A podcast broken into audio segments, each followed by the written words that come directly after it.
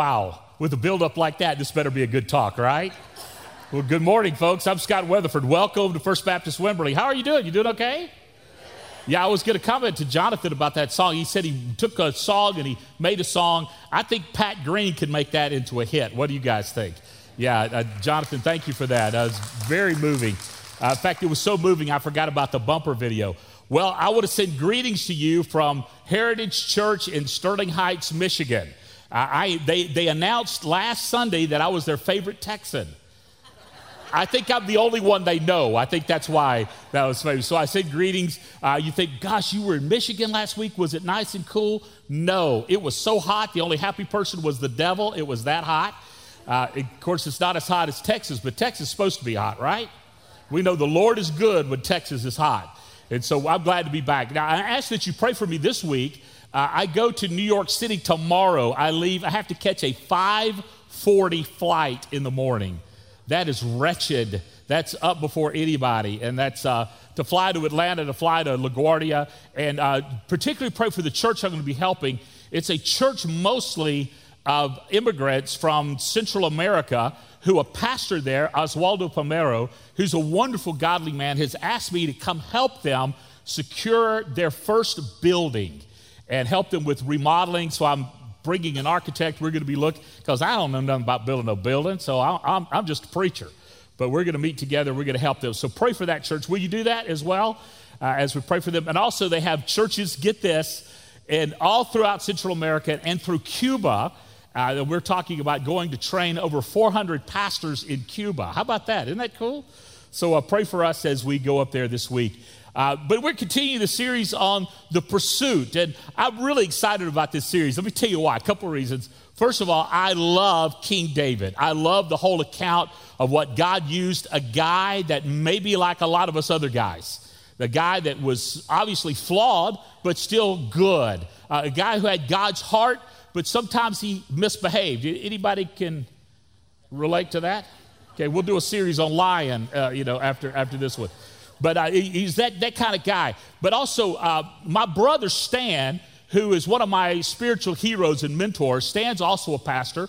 Uh, Stan is now a director of missions. Uh, when Stan was about 18, he came home. Uh, God had called him to preach. He moved off to Mississippi. God called him. Uh, he was making ladies' underwear when God called him to preach. I asked him, well, anyway, I'm, I'm just not going to chase that. We need to focus right now, Dan. That's right. But uh, Stan came back, and then he was four years older than me. So during those days he was home in a junior college, we read the Bible through together every night. And we kind of got stuck there in King David. And so all of that, when I was 13, 14, 15 years old, 16 years old, that was rolling around in my heart about being that guy, being that man. So I'm excited about that. Also, the other reason I'm excited about this is that this is going to be my next book. So I'm running this by you first, and if it's terrible, we just won't write it, but if it's okay, we'll see what God does with it. Okay, is that a deal? Okay, that's five of you. That's really exciting. So let me say this to kick off this, okay? Extraordinary, the call of God is often hung on the hinges, the small hinges of ordinary days. We say that. The call of God is often hung on the small hinges of ordinary days. Days dawn and we don't know what to expect. And normally they're just kind of business as usual. We wake up, we eat breakfast, we do the things we need to do. Uh, perhaps some of you read your Bible, you journal or pray. Uh, many of you don't. I'm not going to guilt you about that. You ought to. We'll help you with that. That's why we do the take the weekend with you to kind of push you down that road. And it's just ordinary until the extraordinary happens until God steps in and he intervenes in such a way that changes everything. The ancients had two words for time. Actually, they had more than two words, but we're going to focus on two. One was called chronos, and that is the marking of time, like the calendar. That's where we get the word calendar from, chronos, the, the marking of time. And that's just the ordinary. We look at our calendars, we look at our day timers, and that's chronos. What do we have to do today? I look at my schedule week by week, and I said, What's on my schedule this week? What is on my chronos, my chronometer? What's happening? Tomorrow I go to New York, and Wednesday I do something else, and Thursday something else, and then Sunday I get to be back to aggravate you again. It's so exciting. But there's a second word called kairos. And kairos, I like to describe it this way it's when heaven and earth thin and there's a touching. When heaven touches earth and there's a thinning, and God steps in and He speaks and He moves, and those kairos moments become the markers of our lives. Kairos moments like the first time I saw Miss Tara at this church I was visiting because I was interested in another girl who went to church there. Don't judge me, guys. It's the way it is.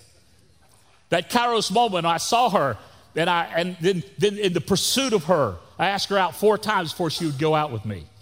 That shows her great level of discernment. And it shows you my great level of persistence. The day that Terry gave birth to Caleb at nine pounds and 10 ounces, and she had no medication, she delivered Caleb naturally.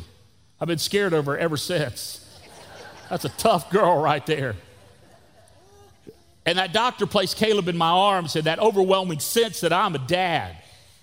And that day that marked that Father's Day for me, as we celebrate that today as dads, that we realized that overwhelming sense of responsibilities washed over us. And we knew that we had someone to protect and provide and, and to guide and to train and to love and to pray for and to, man, for, for them to, to, to really exacerbate all our resources Uh, to the point that we're dead when they no longer can garnish our goods. Overwhelmed with being a dad. Didn't happen again when Kayla was born. She was a little smaller, nine seven, or nine eight. excuse me, nine eight. Tara got it right, nine eight. She said, I birthed them babies, you better get that weight right. And that overwhelming sense. And then again, heaven and earth thinned a couple of years ago when little Ivy came in. And when I walked and five years before that, I walked Kayla down the aisle and Kairos moments when God intervenes God steps in. And it's the call of God, the Kairos moments of God that changes everything about us. And I believe that today, as we gather here in the heart of Texas, under the shade of these beautiful hills, that God has a Kairos moment for us today. Today. Because this is not an ordinary day. This is a day when things thin and heaven and earth touch. And it's the call of God that transcends us and it changes us. Now, the call of God, I believe, is one of the most misunderstood aspects of a believer's life. When we start talking about God called me to do this God called me to do that, we have mystified the revelation of God to where we say God only calls preachers and missionaries. And if He calls the ordinary Christian, it's basically the salvation so you could show up at church gatherings for the rest of your life and make no big difference. And I want to tell you something that's not true. God has a call in each one of your lives, God has a plan for each one of your lives. He has shaped you to enjoy Him, and He has shaped you to serve Him. And God wants to invade our common and ordinary and bring to us the extraordinary because the call of God hangs on the small hinges of the ordinary day. Here in the book of 1 Samuel, we see King David. He wasn't a king at this time, he was just a shepherd boy. He was the ordinary. Day after day, he had the mundane job of taking care of the sheep. I think sheep, being a shepherd, probably isn't a bad job. You, you saw that coming, didn't you? Yeah. But it's a job nonetheless that was not applauded or esteemed, except for years later, David wrote, The Lord is my shepherd. When God calls himself a shepherd, and he calls us the sheep of his pasture, maybe it's more important than we think. So today I want you to hear what God has called you into. And are you being called by God? Are you being assigned by God? Is this a kairos moment for you? And I ask you literally to lean in a little bit and to sit up straight and to listen. Because in the pursuit, living face to face with God, He has a call for you. Will you answer it? Become what God wants you to be. Will we answer it? Become come, and become what God has called us to be. You guys ready for this? All right, let's pray together. Father, thank you for what you're going to say to us this morning in your word. And I'm so grateful, Father, for this church family for the way that through the labyrinthine corridors of, of my life, you brought me to them and they have them to me. And, and this is all for your glory. And I thank you, Father. I thank you that when we don't expect things, that you move in ways that are unexpected. And here on this hinge of this ordinary day lies the extraordinary call from you, our great God. So give us ears to hear, give us minds to understand. I pray, Father, that you will customize the words I have to say for those who are here today. For what I have to say is nonsense and noise, and what you have to say is bread and honey and milk and meat. It's life and peace, it's joy in the Holy Spirit. So guide us today as we hear from you this Kairos day, this day of your call. And I pray this all in your son's strong name. Amen. I invite you to take out your take the weekend with you notes and jot down some things. There may be some things you want to remember, things you want to jot down and, and hold with you. Uh, there might be a way to keep you from falling asleep.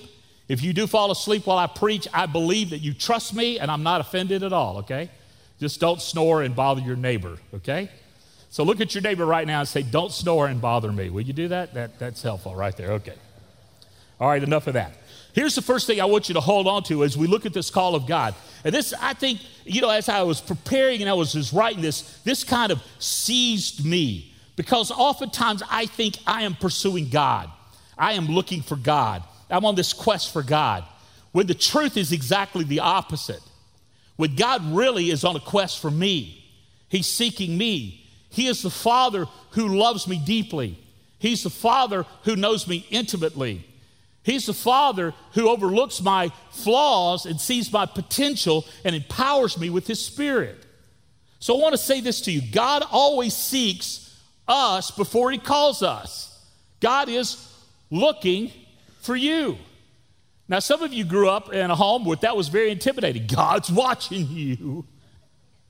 But really, he's seeking after you. Let me read for you. This is, if you have your Bible, you can turn to 1 Samuel 16, and I just want to read for you, and it's on the screen as well if you want to follow along. Now, the Lord said to Samuel, Now, who in the world was Samuel? Uh, Samuel was the prophet of God. If you read about Samuel, Samuel was uh, a great hero of the faith. And Samuel was the prophet, he was the one who represented God to the people. He was also the high priest. Now, you got Saul, and, uh, and so you born long enough for Saul. Now, I want to chase this rabbit a second because I believe the context is very important. Saul was the first king of Israel. The word Saul in Hebrew sounds exactly like the Hebrew word for ask for. A S K F O R, ask for. Saul, when you said Saul in Hebrew, it sounded exactly like you were saying ask for. So Saul was the king the people ask for. And you get what you ask for. And Saul was a train wreck. Be careful what you ask for. Has your mama ever said that to you? Has your mama ever said, You're asking for it? of course, we all knew what it was. And so Saul was this king, this king who was half hearted who wanted the position but did not want the responsibility. Now, I'll say this to you. I want you to hold on to it. Anytime you say yes to call to the call of God and His service, you are not given authority. You're given responsibility. And the higher the call of God, the more important the call of God, the greater level of accountability and responsibility is given by God. When people say to me, oh, that's a high powered preacher, I go, that is an oxymoron. There's no such thing as a high powered preacher. There's a preacher who's highly accountable and highly responsible. And that changes the way we view things, changes the way I view things. So you mourn long enough for Saul. I have rejected him as king of Israel. So fill your flask with olive oil and go to Bethlehem. Find a man named Jesse who lives there. For I have selected one of his sons to be king. Now, notice the difference between Saul and David. Saul was the king that was what? Asked for, and David was the king God had chosen, he had selected. And he said, Go and, and, and, and one of his sons. And then, but Samuel asked, How can I do that? If Saul hears about it, he will kill me. That's a pretty legitimate argument from Samuel, would you not say? I'm going to start an insurrection against the current king by anointing a future king that's not related to the current king, and things are going to be cool with that other king. No. Of course, we know God in his providence that Samuel would not die until God was done with Samuel. And Samuel did not live under the tyranny of Saul, he lived under the providence of God, and so do you. Now, some of you, that's all you need to hear. You can get up and go home, go eat more bacon. But you live under the providence of God. But listen to how God answers. Take a heifer with you, the Lord replied. And you go, okay, I just said Saul's going to kill me, and you're talking about go get a cow? Well, God's always got a plan, and usually the best thing to do is obey his plan and not question his plan. Just saying. And say that you've come to make a sacrifice to the Lord. Invite Jesse to the sacrifice, and I'll show you which one of his sons to anoint for me. Now, God didn't back off the call to Samuel, He didn't back off the assignment.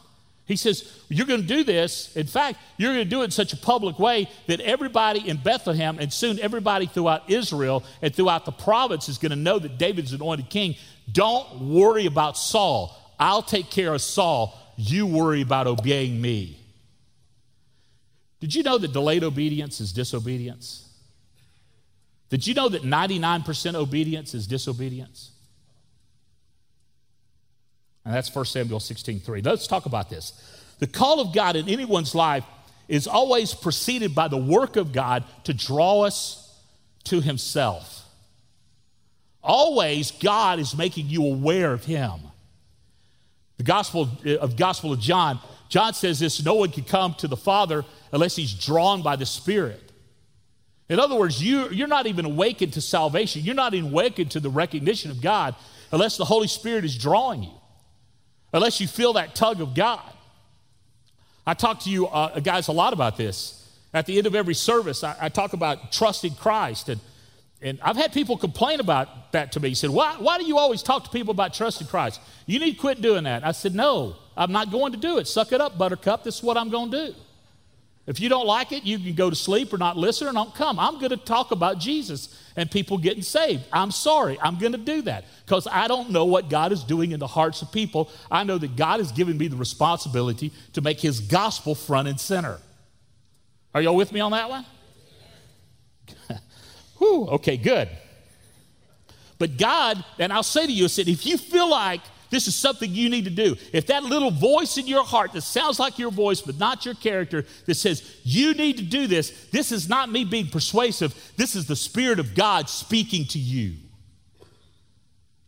This is the Spirit of God speaking to you.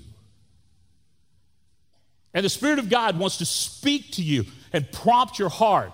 Now, we'll talk more about this in a little bit to understand how do we know the difference between the Spirit and us, and I'll talk to you about that. You see, God sent a man to call David, and his name was, was Samuel. That Samuel had been preordained by God, empowered by God, filled with God's Spirit to go and to select the next king. That's a little bit of pressure. But I want to say this to you as well God is sending people to awaken you to the work of the Holy Spirit in your life. And I'm pretty excited on this Father's Day the person used by God to awaken me to the Spirit of God moving in my life was my father. Was my father. Now, my brother, my oldest brother, David, he's a historian. And historians are kind of like preachers. They know a whole lot about a whole lot of stuff that most of us don't care anything about. And David's a historian, and, and we were talking to David yesterday, and David was talking about the godly legacy of my family that even in the 1700s, he said, looking at our family, you had two choices of vocation. Either you're going to be a preacher or a school teacher. So that was kind of the, the in the 1700s, one of my ancestors, John Weatherford, was arrested for preaching in Virginia. It either had to be against the law or he was a mighty bad preacher, one of the two. And so he was talking about this. He was talking about the legacy of godliness in my family and that how it was passed down from generation to generation to generation. And I remember what the, God's word says in Exodus that if we love the Lord, He will bless the children to the thousandth generation. And I'm living under that generational blessing. He also talked about my mother's side of the family that, that my great grandfather and his wife, they had a great love for each other. They were married over 60 years.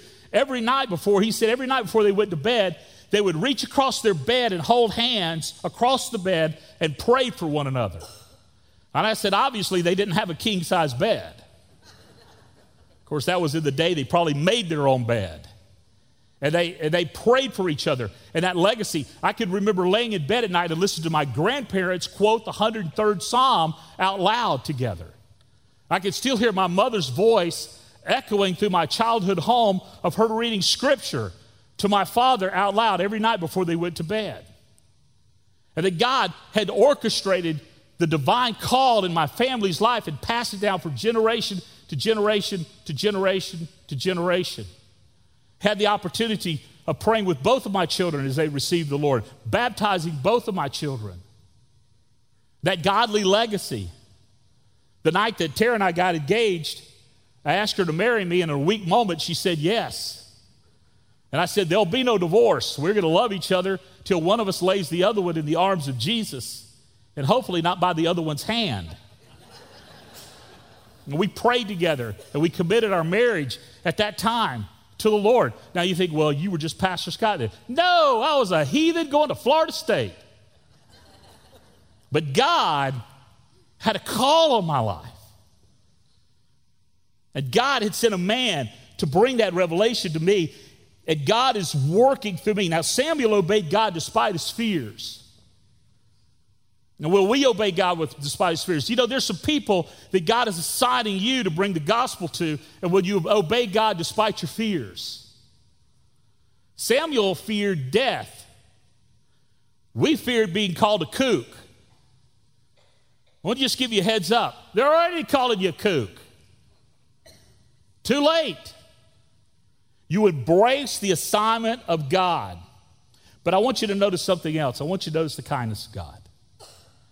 That in Samuel and his trepidation about the call of God, the assignment of God to go and speak to David, that God said, Samuel, just be yourself. Take a heifer. Is what you do. You're going to sacrifice to the Lord. And it, while you're doing this, you're going to pick a king. This is not going to seem to be something out of the ordinary. This is going to be something in the common of your calling, the common of your assignment. And God showed his kindness to him. And notice how God showed who was selected. He said, um, You'll know who to choose. Now, I don't know about you, but if, if I was Samuel, I would be wanting a little more information than you'll know the one, wouldn't you? Does he have a birthmark? Has he got spiky haircut? What does he look like? Of course, if you read the account there, you'll see that one by one, Jesse's sons stood before the prophet. And of course, the prophet picked the biggest one because it was a warfare kingship. And he picked the biggest one. Who's going to be the biggest one? And he was kind of like an NFL draft specialist looking at who's the biggest one. But God doesn't judge people from the outside, God judges people from the inside. God looks at things differently. So and, and so he was going to show. Now listen to this. This is in Second Chronicles 16 9. The eyes of the Lord search the whole earth in order to strengthen those whose heart are fully committed to him. Now I read that passage and I, I, I'm, I marvel at that, don't you? The eyes of the Lord are looking through the earth. In fact, he's looking through this room right now. And he's going to strengthen the hearts that are fully committed. Now, I got a good old Baptist guilt. And I'm going, well, I could be more committed. Don't you feel that way? They say, well, you know, God's not going to strengthen me because I'm not as committed as I need to be. When you read that in Hebrew, you'll find that the fully committed means the ones to whom he knows and you belong. I want to give you another passage out of, out of the New Testament that may help you with this. This is 2 Corinthians 5:21. That God made him, Christ, who knew no sin, to become sin for us, that we might become the righteous of God. In other words, if you trusted Christ as your Savior, that God is looking to strengthen you. Now, I want to ask you this question How many of you in this room have trusted Christ as your Savior? Raise your hand. Okay, put your hands down. That's who God's strengthening. You. How's that make you feel? Now turn to your neighbor right now and say that God is strengthening me. That's a good confession, isn't it? And some of you just said, Yeah, you need it too, right? Yeah. You see, God's ways are not our ways. And, and, and even when I say that, I don't fully understand God's ways. Listen to what the Lord said to Samuel. But the Lord said to Samuel, Don't judge by his appearance or height, for I re- have rejected him. He was talking about David's oldest brother. The Lord doesn't see things the way you see them. Judge people, people judge by outward appearance, but the Lord looks at the heart. And that's 1 Samuel 7, 16 7. You see, people look at what we can see, and God looks at the unseen. And there's a word for that called cardiognosis. Cardiognosis. And that's the knowledge of the heart. Now, when you go to a cardiologist, a cardiologist is one who studies the heart. And it, that's a medical term, a medical doctor who studies the heart. And when you have heart trouble, you go see a cardiologist and they study your heart. Well, God is the expert of the heart. God doesn't study the heart, God knows the heart. Why does God know the heart? Because God made the heart. Now, in the Hebrew mind, the heart was not just the center, uh, it, was, it was the center of emotions, it was the center of commitment, it was the center of will. The knowledge, the mind was the center of intellects, the heart was the center of will, of decision, of emotion. And of course, we know that physically, the heart and the head, the mind, are connected. Isn't that right? If you have no heart, you cannot live. If you have no brain, you cannot live. Now, there are people who challenge that theory. Most of them are in office today and live in, in New York. I mean, uh, excuse me, in uh, Washington. They have no heart, no mind, and they live anyway. But that's a joke. Very bad one. I won't use it the next service. But God knows our hearts and He sees the knowledge of the heart. And God was building David's life, building his heart, long before the prophet Samuel came along. Now, I want you to hold on to that. Now, some of you in this room are at the beginning of your life.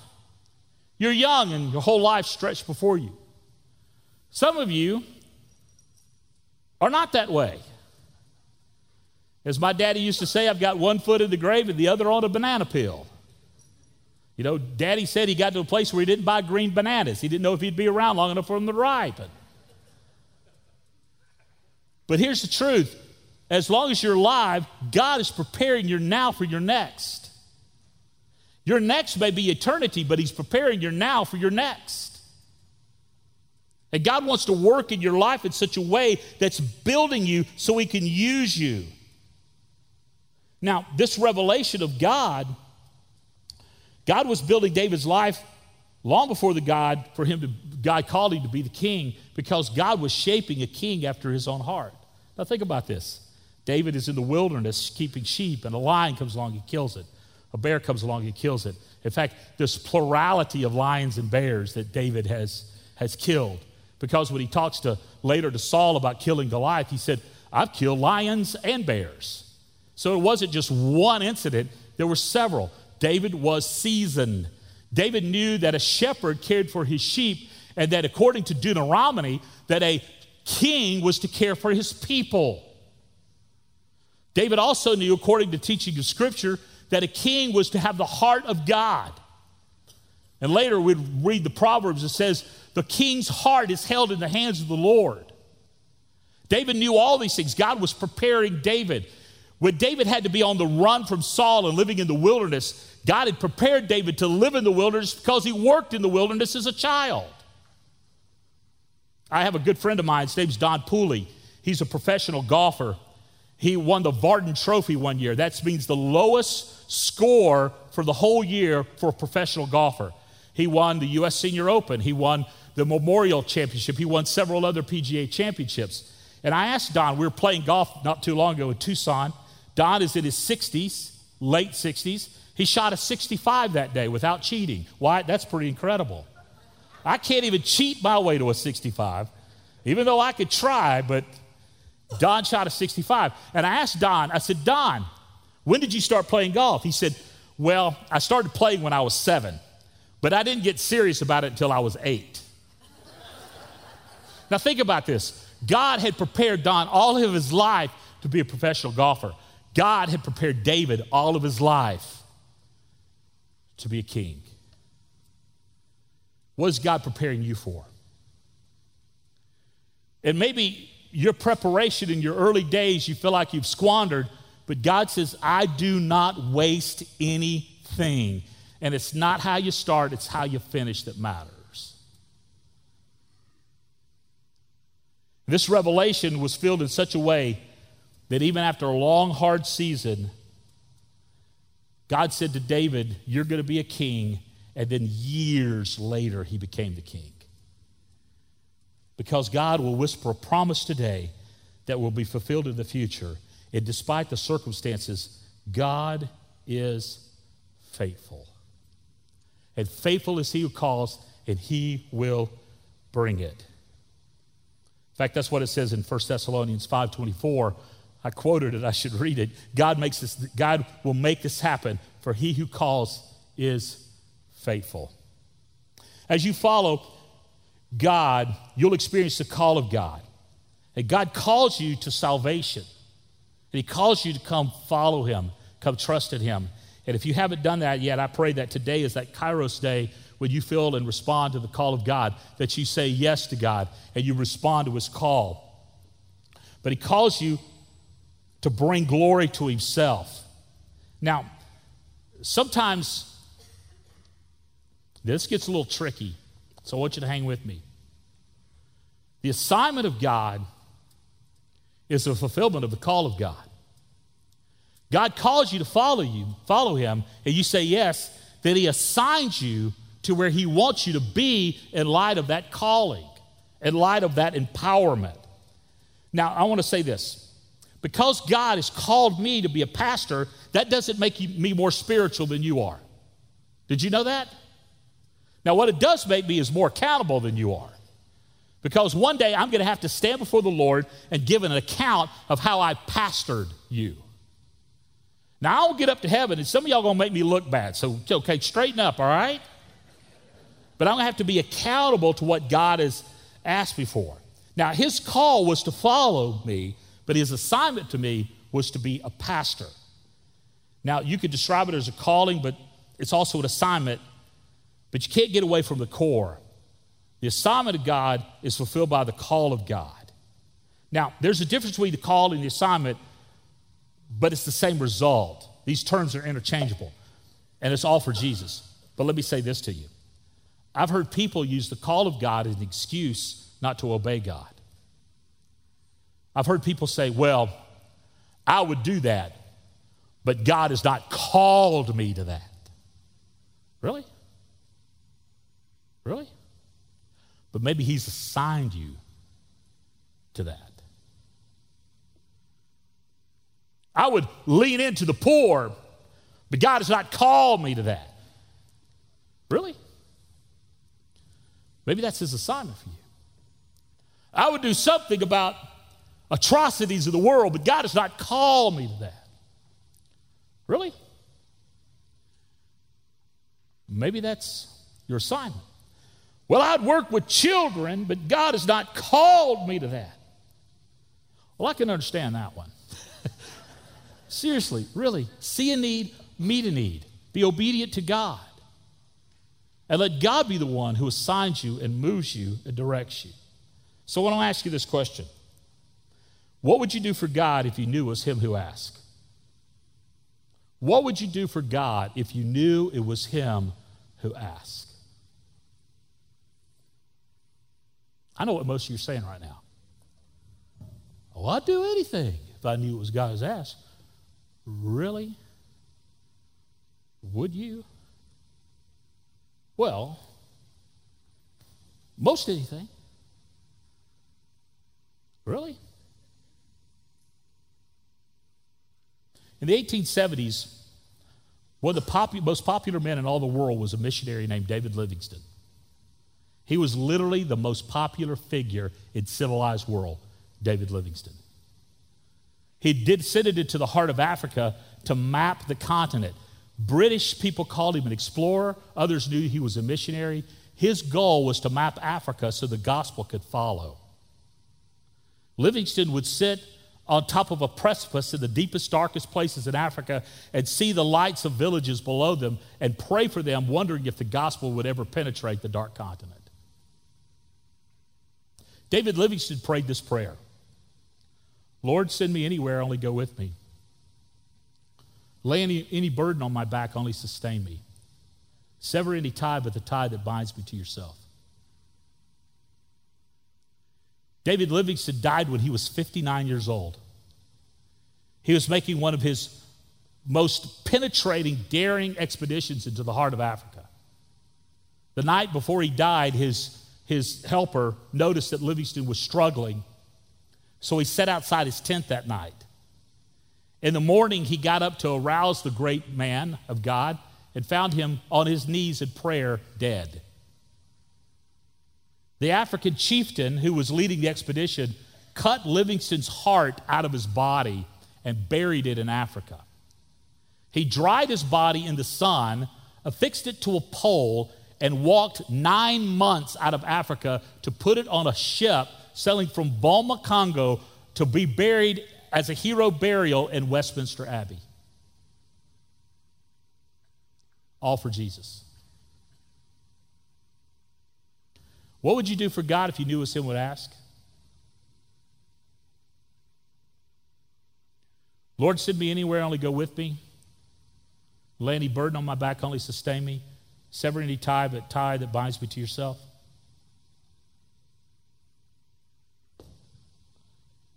This overwhelms me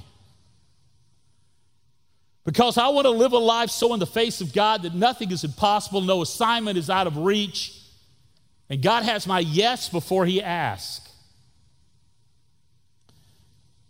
Do you? Do we? Are we more concerned about our comfort and care? Are we more concerned about the call of our great God? You see, God's call is always measurable. God reveals his call in four different ways, and I want you to write these down because they're very important. Very important because we'll say, How do I know this is God? I don't want to be manipulated or guilted into anything. Do you? No, I want to be assigned by the Holy God. Don't you? And the Bible says to test the spirits, right? And so let me give you some, some things that I've used in my life that's helped me determine the call of God, the assignment of God, the movement of God. I'm going to give you some examples. God's call is measurable, it always aligns with His Word. Whatever I'm looking for, the will of God in my life, the call of God in my life, the assignment of God of my life, I'm scouring Scripture and looking for it. And I want to say this to you. I know next week I'm coming to preach with you of call and whatever. This week is so awkward for me. I'm sweating like a man writing checks. I don't know if y'all can see that. It's just awkward. But I want you to set that aside now and listen to what God is saying. I wasn't looking to be your pastor. I had no intentions of being your pastor.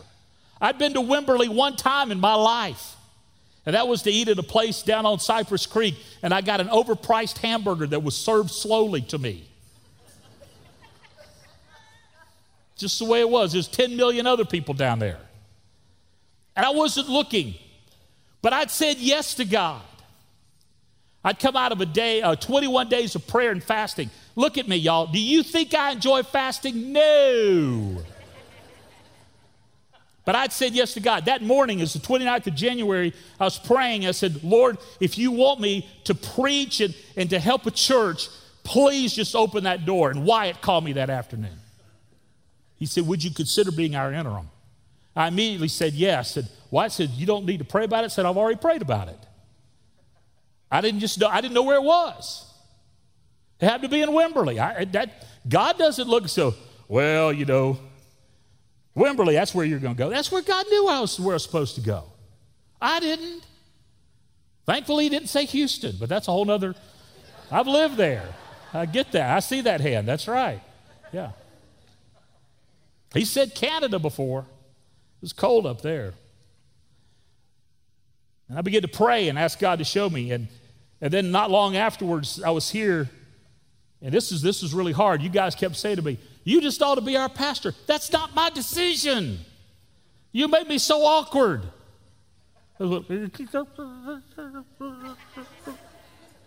This pastor search team approached me. They said, Would you be willing to talk to us? I said, Yeah, I'll, I'll talk with you. I've been helping churches all over North America. I felt like that was the last part of my life.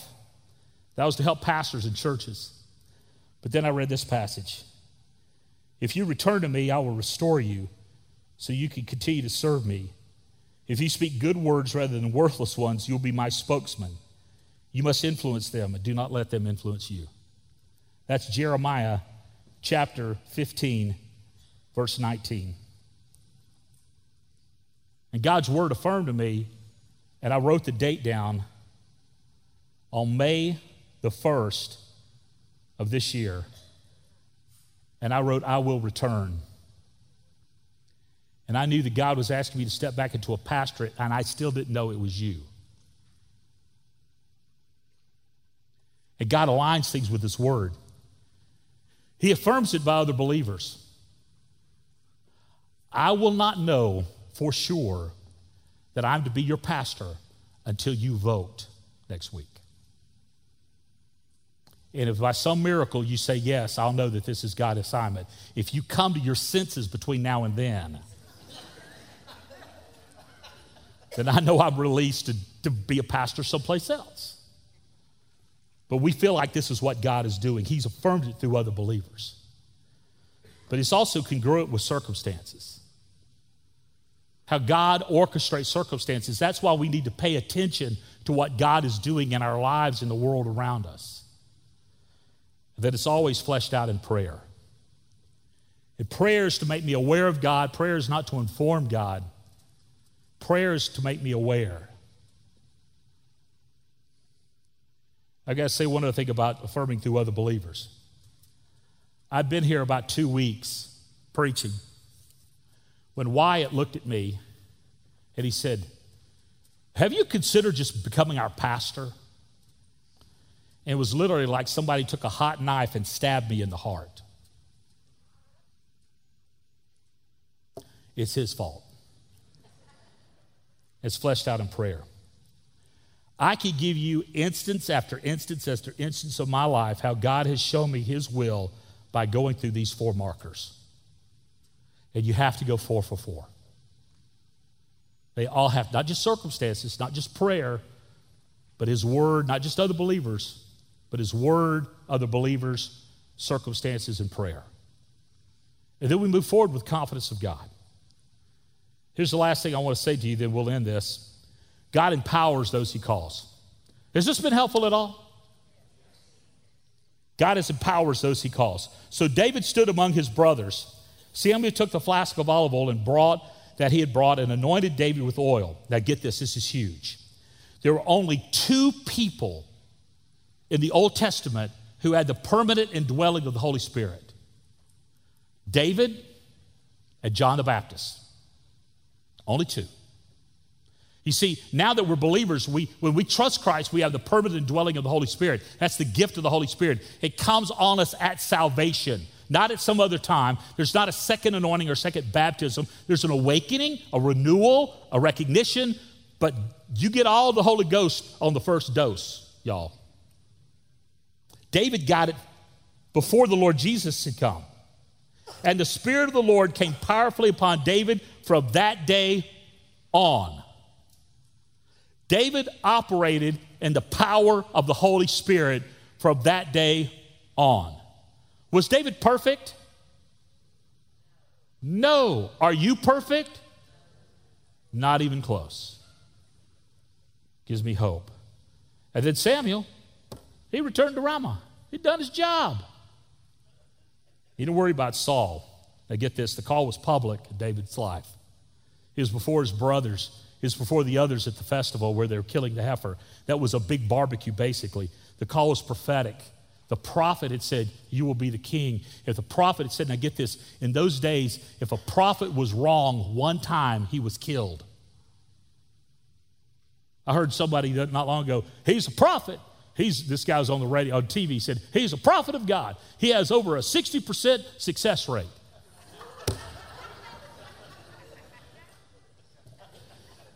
Hmm. The call was powerful because it brought the anointing of the Spirit of God. And the call, now this is where I want to get, I want, to hold, I want you to hold on to it. The call was permanent from that day on. Now listen to me, folks. Would you say yes to Jesus? Would you pray and ask Jesus in your heart? That call is permanent. He will never leave you nor forsake you. You can't out sin the grace of God. You can't out stupid the grace of God. And He seals you and He holds you. He seals you and holds you. In fact, the word picture we get from Scripture is that God puts the Spirit on us like one would put a ring of engagement on His bride. He says, One day I'm going to come back for you. But until that now, I have sealed you with my permanence. I have given you a promise, and that's the Holy Spirit who lives inside you. And no one can snatch you out of my hand, Jesus said. That's awesome. Any belief system that creates insecurity is not of God. Because God's into security and He's in peace and it's permanent from that day on, from this day on. Today could be the kairos moment in your life when you say yes to Jesus, and from this day on, the Spirit of God will dwell in your life, empower your life, and hold your life, and guide your life, and correct your life, and fill you with His Spirit to use you for His glory, and then take you to heaven, your permanent home. Whoo! Good stuff. You see, days dawn, sometimes with great expectation, only to be found ordinary.